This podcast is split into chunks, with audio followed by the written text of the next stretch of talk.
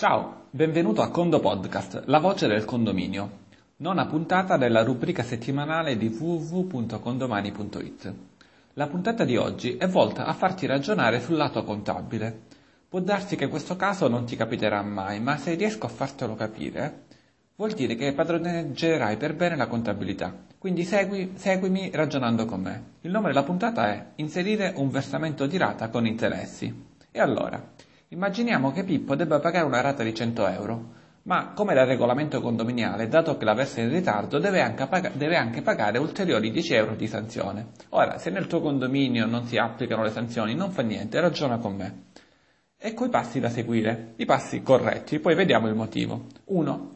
Inserisci un versamento di rata di Pippo di 110 euro, 100 più 10. 2. Addebita una spesa personale a consuntivo a Pippo di 10 euro, quindi un uh, movimento, di, un movimento spesa personale di 10 euro a Pippo. 3. Inserisci un movimento di gestione in ingresso, quindi con segno meno davanti, di 10 euro. Adesso ragioniamo sul perché di questi tre punti. Allora, separiamo il punto 1, quello del versamento di 110 euro, in due sottopunti, il versamento di 100 euro e il versamento di 10 euro della mora, e ragioniamo semplicemente su questi 10 euro di mora così da semplificare il problema. Ora, se dovessimo segnare solamente in ingresso questi 10 euro di mora, questo significherebbe che andremmo a inserire un versamento di rata classico. Cosa significa inserire un versamento? Diminuire i soldi che un condomino deve dare rispetto ai soldi che, che, che lui appunto avrebbe dovuto dare durante l'anno. Eh, quindi questo non basta, eh, perché da nessuna parte indichiamo che sta pagando una mora. Se appunto anziché pagare una rata di 100 euro lui la paga di 200, è come se stesse inserendo, stesse dando al condominio 100 euro in più che va a decurtare il suo consuntivo. Quindi ok, abbiamo messo questi 10 euro, ma adesso andiamoli a motivare con i punti successivi. Quindi segniamo la mora. È per questo che esiste il punto 2, cioè il movimento di spesa personale. Addebitandola succede quindi che il suo consuntivo aumenta, ce ne accorgiamo andando dove? Su bilancio, tabella consuntivo, anagrafica unità e vediamo che lì ci sta un aumento, quindi inseriamo questi 10 euro. Però inserendo la spesa personale dobbiamo chiaramente inserire anche la data contabile e la risorsa, altrimenti nel nostro patrimoniale avremo sempre un debito verso qualcuno, quando inseriamo appunto un movimento senza data. Inseriamo quindi la data ad oggi. Questo però cosa comporta? Che dalla cassa condominiale escono 10 euro perché sto dando 10 euro a qualcuno ma in verità non sono mai usciti. Ed ecco quindi che, che, che ne deriva il punto 3. Con il punto 3 facciamo rientrare virtualmente questi soldi nel condominio. E a chi associamo questo movimento? Beh, a tutti quanti, cioè alla tabella generale o nome simile, non so come si chiama nel tuo condominio. Infatti godono di questi 10 euro tutti i condomini.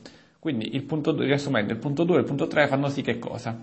Con il punto 2 addebitiamo i soldi a Pippo e poi vengono donati alla comunità con il punto 3. Nello stesso tempo escono 10 euro con la spesa personale e rientrano contemporaneamente con il movimento di gestione. Risultato? Nel punto 1 Pippo paga la mora al condominio. Nel punto 2 segno che Pippo in effetti questa mora me la doveva dare. Nel punto 3, che è legato quindi al punto 2, Pippo dona questa mora a tutti i condomini. Ovviamente puoi anche inserire prima il punto 2 e il punto 3 e successivamente il punto 1. In effetti prima si segnano le multe e poi le persone le pagano, ma nulla cambia, cioè l'ordinamento non fa cambiare nulla a livello di contabilità. Ora, per seguirmi ancora meglio ricordati di fare questo esercizio sul condominio di prova di condomani e nel farlo poni attenzione a quello che succede nella sezione bilancio, tabella consuntiva, anagrafica unità e vedi quindi su, nella, nella, riga di Pippo cosa succede, quindi 10 euro in più, 10 euro in meno. Se vai a notare questo vuol dire che sono, sono riuscito a spiegarti bene l'esempio di oggi.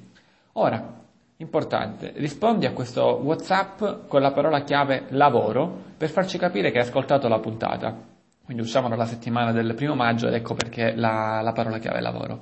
Ogni settimana, il lunedì mattina, una pillola di pochissimi minuti ti allieterà dandoti preziosi consigli su come migliorare la vita condominiale. Con il Condo Podcast è tutto. Ricordati di salvare in rubrica il numero 347 2500 547 per ricevere i prossimi podcast. A Condo presto!